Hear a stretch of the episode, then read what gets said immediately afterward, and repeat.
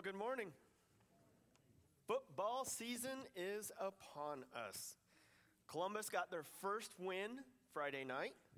My Texas Longhorns are still undefeated and ranked top five. I am number one in my fantasy football league. I beat Sam Eddington last week, you know, just kind of happy about that. And uh, Chiefs hopefully get a win today. And uh, I just love football season. I love, I love all seasons of sports. I'm a sports fan. And every year, actually, there is a big tournament that goes on. And I would almost say it's probably one of the biggest tournaments in the nation, and it's called March Madness.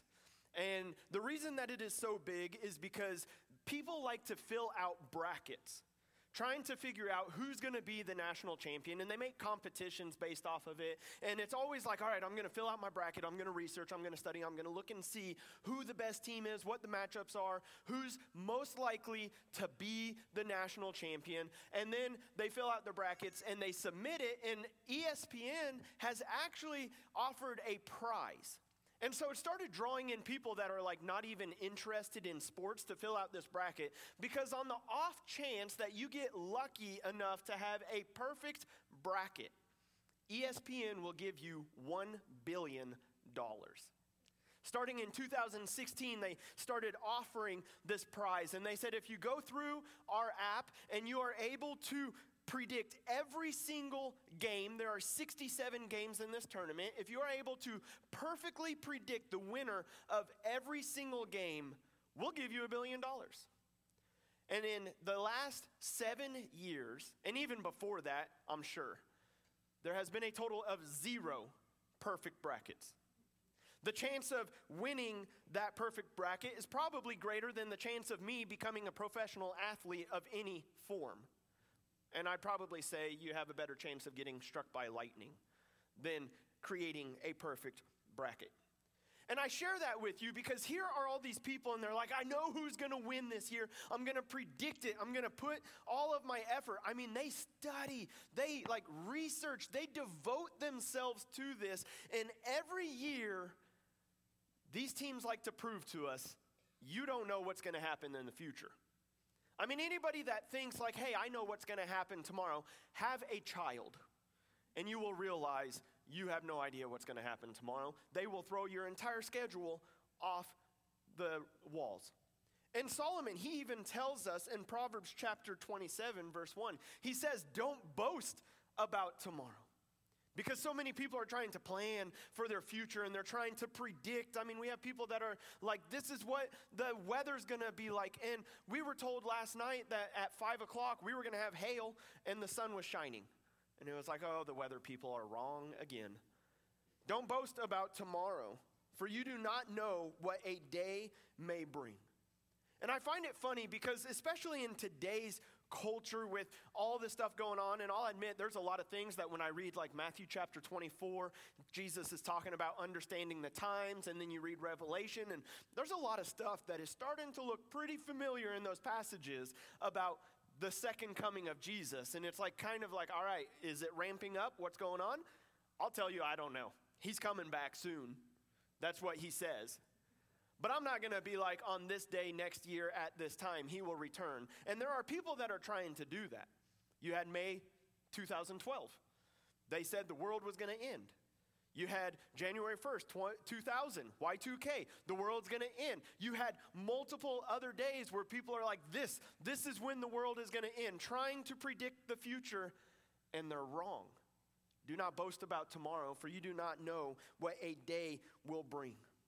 And these people call themselves prophets in today, saying you should listen to them and follow them. And by my calculations, they're wrong as much as the Weather Channel is wrong.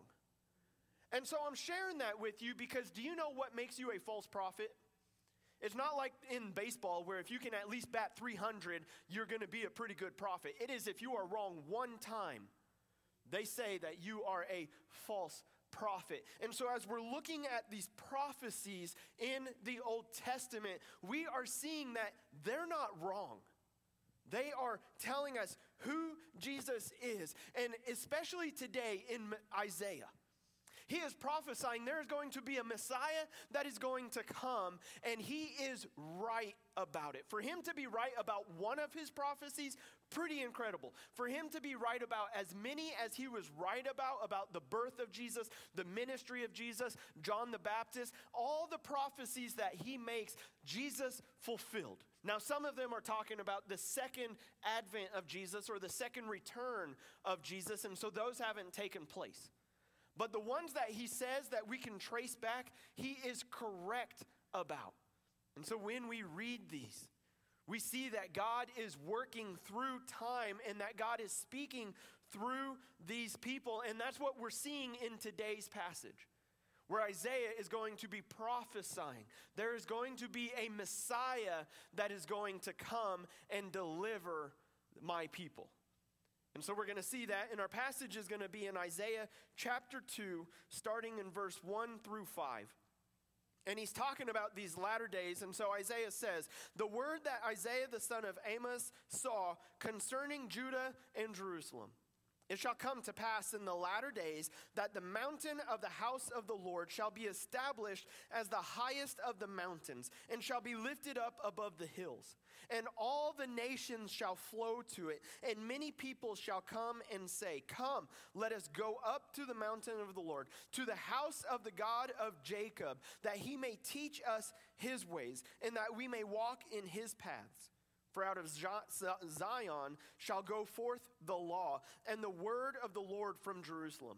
He shall judge between the nations and shall decide disputes for many peoples. And they shall beat their swords into plowshares and their spears into pruning hooks. Nation shall not lift up sword against nation, neither shall they learn war anymore. O house of Jacob, come.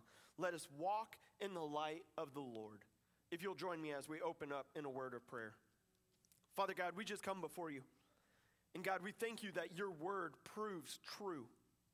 God, I thank you that you have preserved it through all of these years. And the more we try and dissect it, the more we see that it is true and accurate and applicable to us here today. And so, God, I pray that that be the case, that as we look at your message and your word, may it be your word, and may we take it and apply it to our lives to just live for you in everything that we do. So, God, mold us. We are the clay, you are the potter. Work in our lives, and it's in the name of Jesus that we pray this. Amen.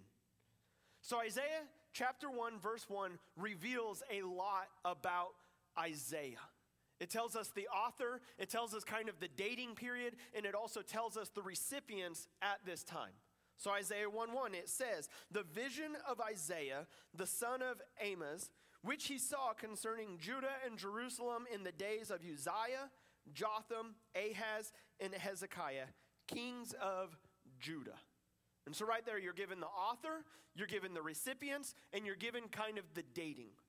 Isaiah 1 1. Isaiah, the son of Amoz. He is the author here. And a lot of liberal scholars are trying to be like, nah, it's not really Isaiah. Like, he didn't write the whole of the passage. But whenever you're reading the New Testament, you see that Jesus gives credit to Isaiah at the beginning, the middle, and the end of it. That 21 times New Testament authors are quoting Isaiah and saying he is the author of it. So those liberal scholars can just be wrong.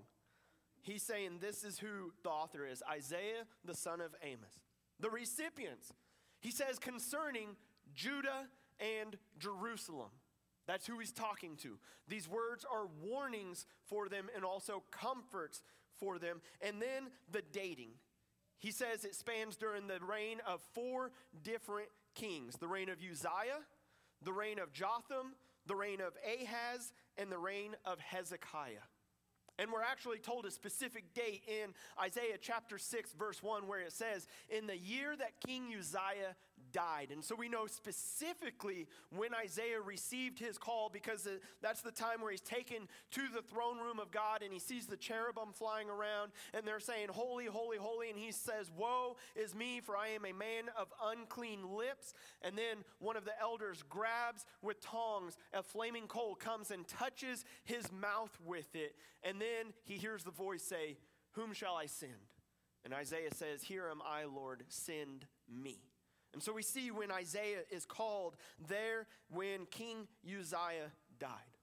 We have some prophets that are contemporary prophets of Isaiah's, and that is Micah and that is Hosea.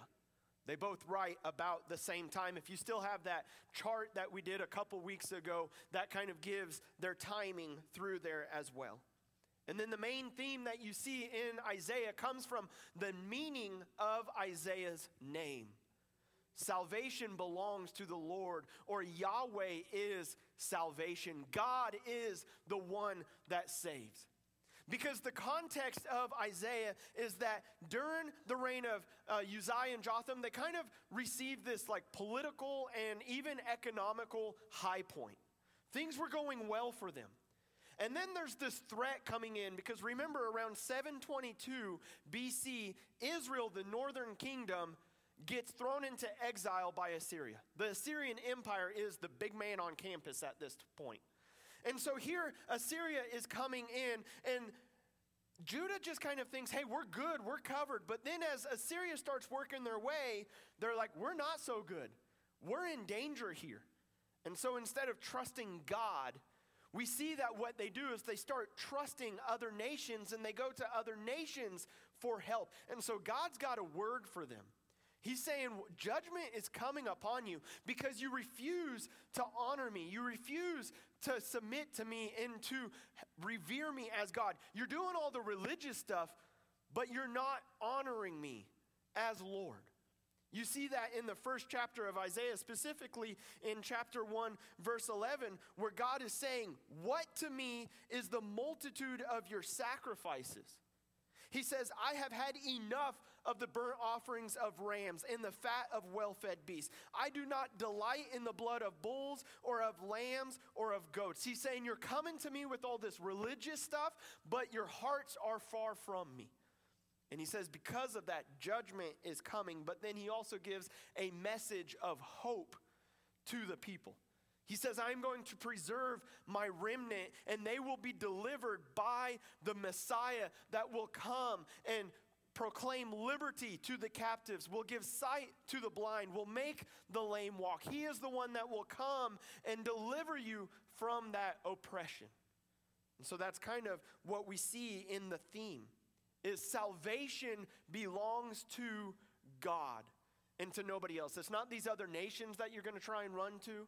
It's not your own political and economical uh, positive aspects and your ability to bring in wealth. It is only through God. The book can be divided into three major sections pretty much. The first 36 chapters, or 35 chapters, Isaiah is prophesying condemnation. That's where the overarching theme is. He is saying, You better get right with God that there is going to be a time coming soon in which you are going to go into exile. You are going to be conquered because you refuse to honor me. And then verse or chapter 36 through 39, you kind of get this like historical parenthesis where we take a moment to have this history lesson of what's going on, where Assyria comes in and Hezekiah is trying to go and receive help from other nations. And Isaiah tells him, Whoa, it's coming from God. He is the only one that will deliver you. And then the second half of it, Isaiah 40 through 66, is God giving a prophecy of comfort. Even though you're going to go through tough times, even though it's going to look like everything is falling apart around you, I'm still God. And I am delivering my, my Messiah. I am bringing my Messiah to deliver you. And there will come a day where, like we read, you will beat your swords into plowshares, and you will no longer need war. You will no longer need other people to teach you. I will be your God, and I will guide you. It's full of prophecies. I gave you a list there, and that's not even all of them, but those are the messianic prophecies that Jesus fulfilled, that Isaiah prophesied about Jesus being born in Bethlehem, the virgin birth, about John the Baptist coming and proclaiming the way of the Messiah, that he fulfilled all of those. And then you also have prophecies that are still to come. These are usually prophecies that start with in that day or in the day of the Lord, talking about when Jesus returns and we will enter into the millennial kingdom with God. And then you have other prophecies prophecies about judgment on Babylon, prophecies about judgment on Assyria, prophecies again about John the Baptist. And then one of my favorites that I like, showing just how God is sovereign and in control of everything, is that they prophesy about Cyrus coming to help allow the Jews to go back to Jerusalem after their exile. Cyrus doesn't come onto the scene except for about 200 years later. So here, God in Isaiah, I believe it's chapter 35, is calling Cyrus by name. He is saying, Cyrus, whom I will use. And then in the end of Second Chronicles chapter 35, you see that Cyrus reads that and he's like, oh, hey, that's me. Let me send back the people of Israel to Jerusalem to build the wall, to build the temple. But it was 200 years later. But God was accurate, as God always is, because Isaiah even tells us God's word does not return void. What God says, he will see come to fulfillment. Kenneth Hannah actually wrote that there are more than 400 quotations and allusions in the New Testament to Isaiah. It is the second most alluded to and quoted Old Testament book in the New Testament, following only Psalms. Otherwise, I mean, it is all through the New Testament. And then Isaiah has been called a miniature Bible because of how it is broken down in the context that it covers. Because just like the Bible, it has 39 Old Testament books talking about the sin of mankind, the depravity of man, how we need a Savior. The first 39 chapters of Isaiah talking about the sin of Israel, the depravity of Israel, and their need for a Savior. And then you have 27 New Testament books talking about how the Messiah has come and he is Jesus and he delivers us from our sins. And then in Isaiah, you have 27 chapters from 40 to 66 talking about the Messiah is going to come and he will deliver you from oppression. And so that's what we get to see in Isaiah. What we see in the book of Isaiah is what we see throughout the entire Bible our sin, our depravity, our going away from God. You just look in the Old Testament, you look at the beginning of almost every single epistle, and that's how Paul starts out by saying, You were like this. You were following your sinful ways. You were dead in your trespasses. And then we get the hope that we have found only in Jesus. Because in the Old Testament, that is what they are referring to in this Messiah the one who is going to come and deliver them. I mean, imagine if at this moment we were not a free nation. Imagine if Red Dawn actually happened. If you're familiar with Red Dawn, 1980s, it was Russia. I think in 2000s they did it and it was China or Korea. Say some nation comes in, conquers us, and we are now slaves to that nation. And then somebody would come and say, hey, in a couple of years, at some time in the future, you are going to be delivered. God is going to send this person to free you from your oppression. We would be looking forward to that, right?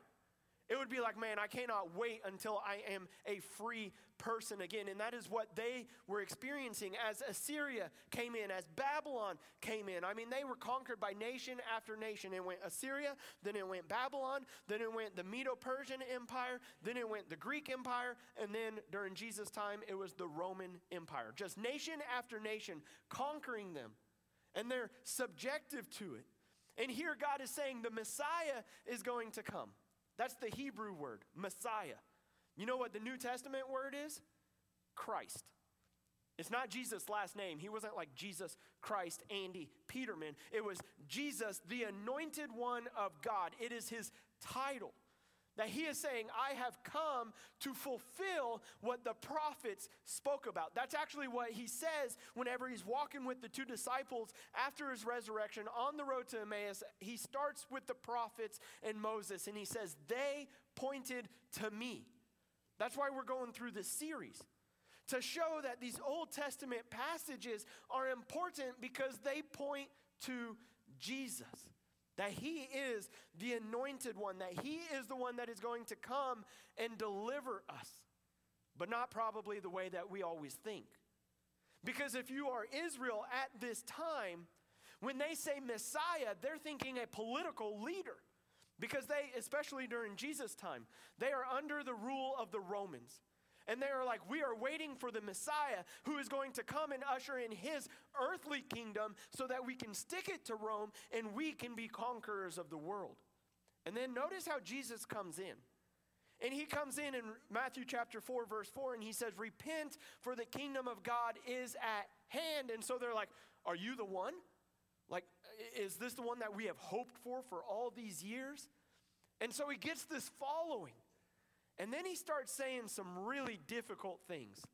In the Sermon on the Mount, Jesus gives this sermon where he says in Matthew chapter 5, verse 38, excuse me, he says, You have heard that it is said, an eye for an eye and a tooth for a tooth. Stick it back to them. But I say to you, do not resist the one who is evil.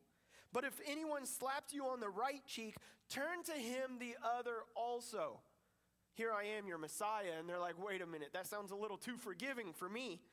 Then he goes on, if anyone would sue you and take your tunic, let him get, have your cloak as well. And this is the one that probably really just riled them up. If anyone forces you to go one mile, go with him two miles. Well, how can somebody force you to go a mile? There's a rule at this time under Roman law that says that a Rome carrying all his pack could walk, and if he would just see you, a Jew, in your day of work, he could just be like, Jew, walk with me a mile. You carry my stuff, and we're going. It's going to be easier for me, and I'm going to burden it on you. I am going to exert my authority over you. Wouldn't that get under your skin? Some of you don't even like your boss telling you what to do, and they are the one that writes your paychecks. These Romans are the ones that are overtaxing you, and yet they're saying, Walk with me a mile. The problem is, it's not like going 60 miles an hour down the road. You have to return that mile. So you're going two. But what does Jesus say? He says, If a Roman soldier says, You're going with me one mile, don't just go with them one go with them another also. Love your enemies is something he says later on. And he says, pray for those who persecute you. And so, again, in your mindset, if you are a Jew at this time and you are saying the Messiah is going to come, and Jesus comes on and says, repent, the kingdom of God is at hand, and you're like, he's the Messiah. And then he's saying, love the Romans that are persecuting you go an extra mile with them, and you're like, wait a minute, we thought you were going to come and lead an army against the Romans. You're not doing that. And so they start questioning is he the Messiah? John the Baptist asks this very question in Matthew chapter 11, verse 3. He says, he sends some messengers. He's in prison right now. He's in prison because he called out the king for sleeping with his brother's wife. He's about to be beheaded, so he's kind of struggling right now. Like, I was told I'm going to prepare the way for the Messiah. And I figured Jesus was the Messiah. And then notice what he asks in Matthew chapter 11, verse 3. He says, Are you the one who is to come? Or shall we look for another? I mean, he is low right now. He's in prison waiting his death, and he has put his hope in the Messiah, his hope that Jesus is the Messiah. And now he's like, wait a minute. Are you the one? Because Isaiah prophesied about the Messiah in Isaiah chapter 61, where he said, The Spirit of the Lord God is upon me. The Lord has anointed me to bring good news to the poor. He has sent me to bind up the pro- brokenhearted, to proclaim liberty to the captives. John the Baptist holding on to that one right there. Isaiah said the Messiah will proclaim liberty to the captives. I am in prison. And open the prison to those who are bound to proclaim the year of the Lord's favor and the day of vengeance of our God, to comfort all who mourn, to grant to those who mourn in Zion, to give them a beautiful headdress instead of ashes, the oil of gladness instead of mourning, the garment of praise instead of a faint spirit, that they may be called oaks of righteousness, the planting of the Lord, that he may be glorified. They're holding on to that promise. Like we are holding on to the Constitution right now. It's like, oh, we need this to keep our nation running straight. They're like, we need Isaiah's prophecy, the promise of the Messiah to come and set us free. And then Jesus comes and he says, um, actually, uh, you need to love your enemy. And you need to walk two miles when they force you to walk one. And John's like, Are you the one? And Jesus actually responds by speaking Isaiah to him. Isaiah 35, Jesus responds by saying, The eyes of the blind shall be opened, and the ears of the deaf unstopped. The lame shall leap like a deer, and the tongue of the mute sing for joy. Waters break forth in the wilderness, streams in the desert. And then he also said, The Spirit of the Lord is upon me. He has anointed me to bring good news to the poor. That's Jesus' response. John's like, Are you the one? And Jesus says, Yes, by quoting Isaiah. He is saying, I am the one who came to set Israel free from their oppression. The problem is, Israel did not see their true oppression. Israel thought their oppression was a physical one. Rome is making us do all this stuff. Rome is who we need to be delivered from. And in fact, Jesus came to say it's not Rome, it's death and it's sin and it's your own selfish desires. The oppression that Israel experienced is the exact same oppression that we experience today. Oh, but we live in America. We're free people. I can do whatever I want whenever I want. And it's like, ah, how many times have you said never again and then you turn around and do that same thing? How many times have you had that argument in your head where you're like, I'm not going to do it, I'm not going to do it, I'm not going to do it? I, I just did it. How many times have you felt that urge in your body and it's just pulling you and you can feel the physical pain of it until you satisfy it and next thing you know, you're living in that regret. You're like, I can't believe I just did that. I felt the anger welling up inside of me, and I said, Self control. You're led by the Holy Spirit. But instead, I lashed out and I said words I wish I didn't, or I ended up taking my physical anger out on something I wish I never would have. Or your body is desiring for looking at images or to get some kind of release, and you're like, don't do it. I'm not going to do it. I'm going to live by God. And it's like, instead, next thing you know, you've given in to the desires of your flesh. You want that drink, you want that substance, whatever it is, we all have that thing, and it can be different for everybody, but it's something that you just feel welling up inside of you. And Jesus is showing us you are under an oppression. It's the oppression of sin, it's the oppression of death, it's the oppression of your own desires. That's how Isaiah opens up by showing Israel their need for a Savior. And it's not even a physical oppression because right now Isaiah is pretty well free.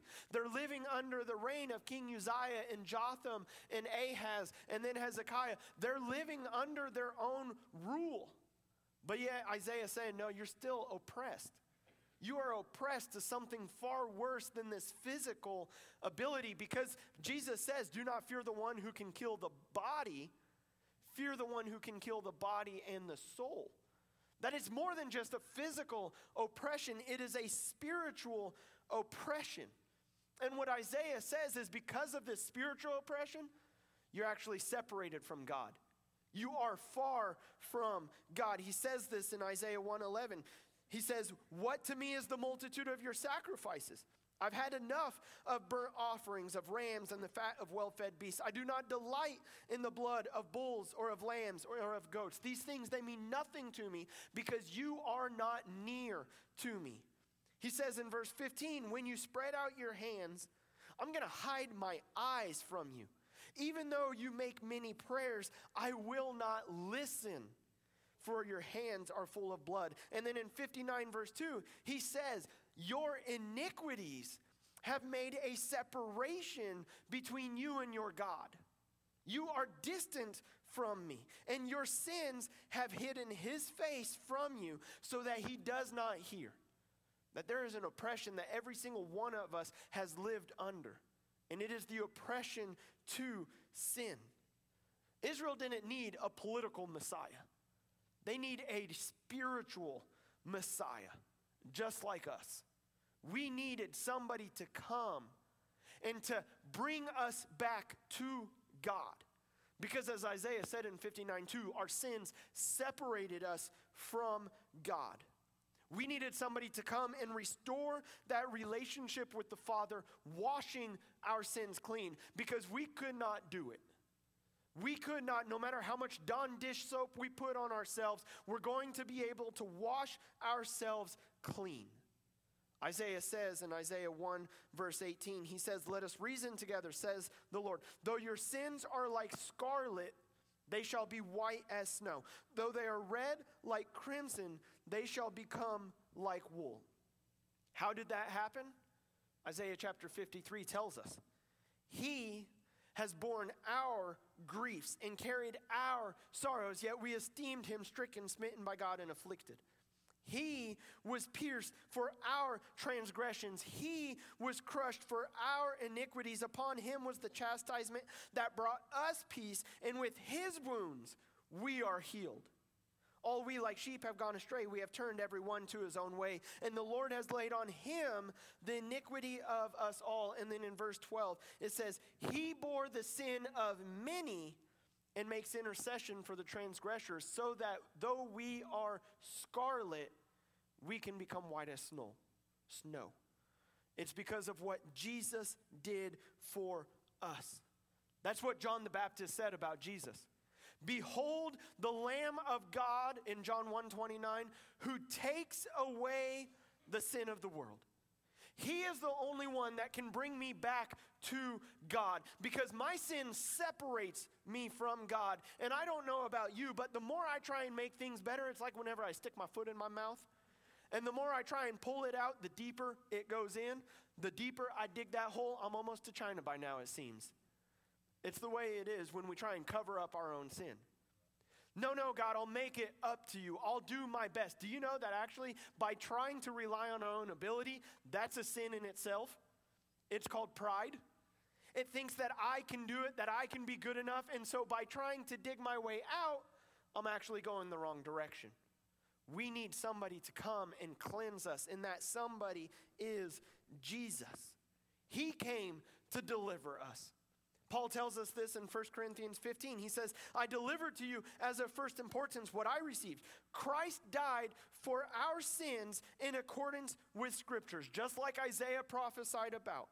He was buried, he was raised on the third day in accordance with scriptures. He appeared to Cephas, then the 12, then he appeared to more than 500 at one time most of whom are still alive, though some have fallen asleep. Then he appeared to James, then to all the apostles. It's not just that Jesus died, it's that he rose again from the dead. That's how we know the payment was paid, that the check had been cleared, that it was received by God, that we now have this relationship back with God. Because if Jesus were still dead, as Paul says in 1 Corinthians 15, we're still in our sins.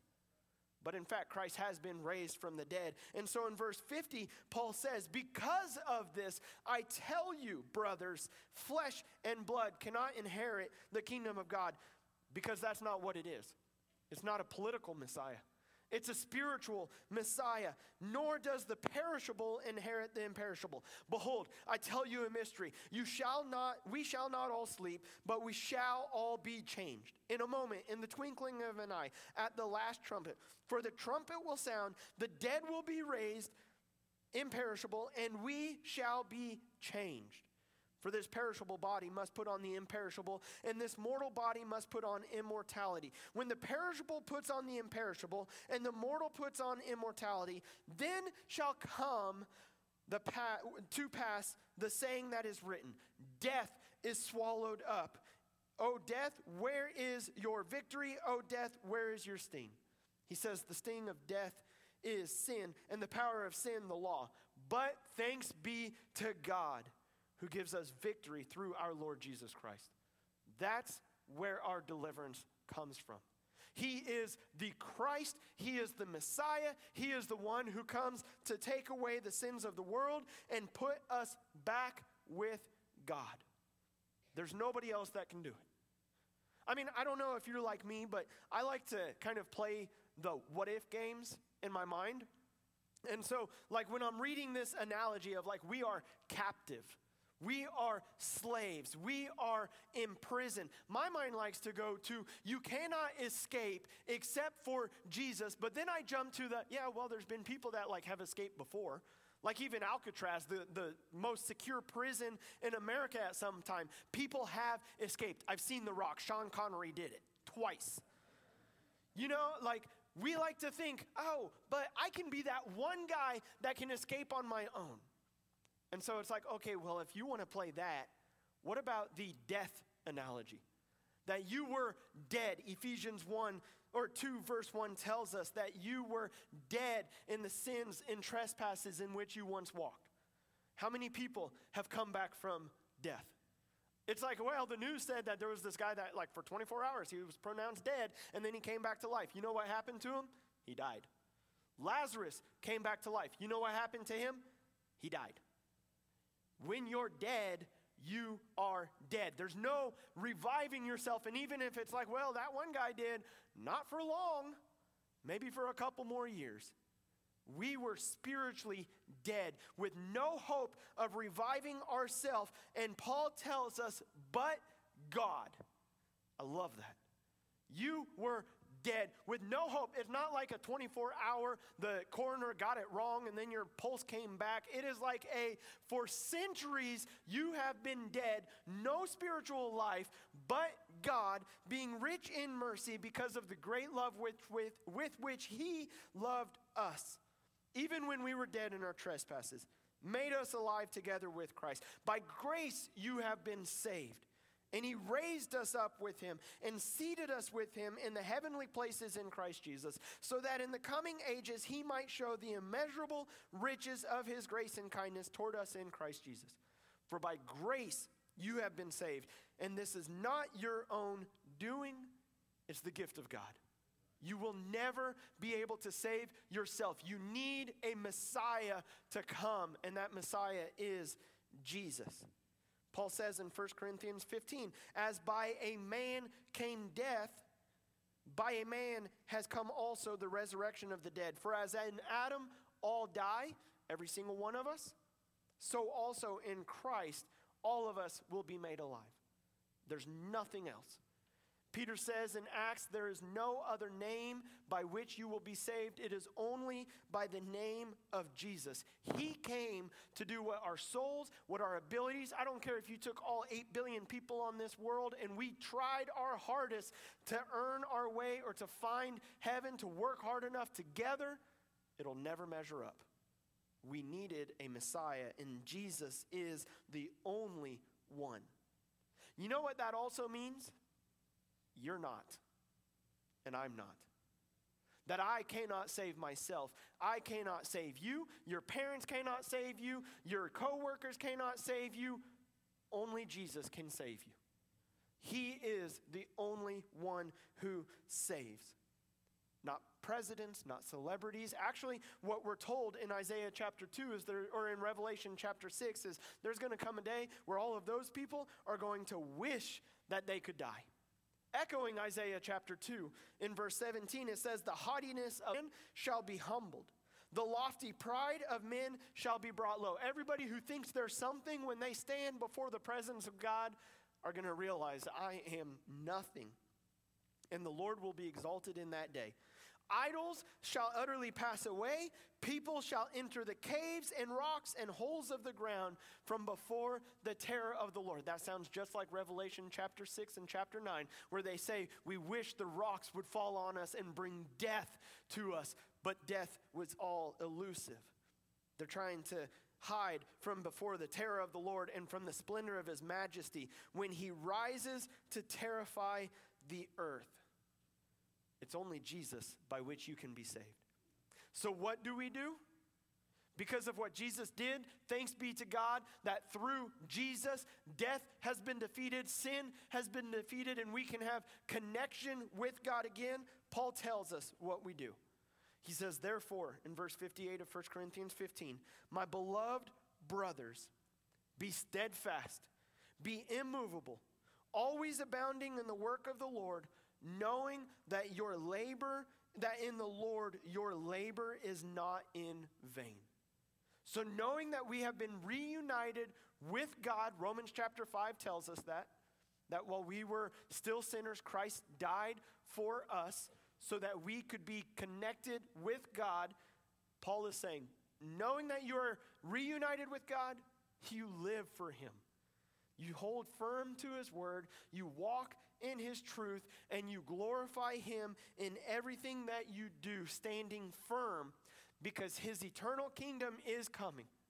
There is going to be a day where you are delivered from this body of death, from this oppression of the world, and you will have an eternity with God. And he says, stand firm until that day comes.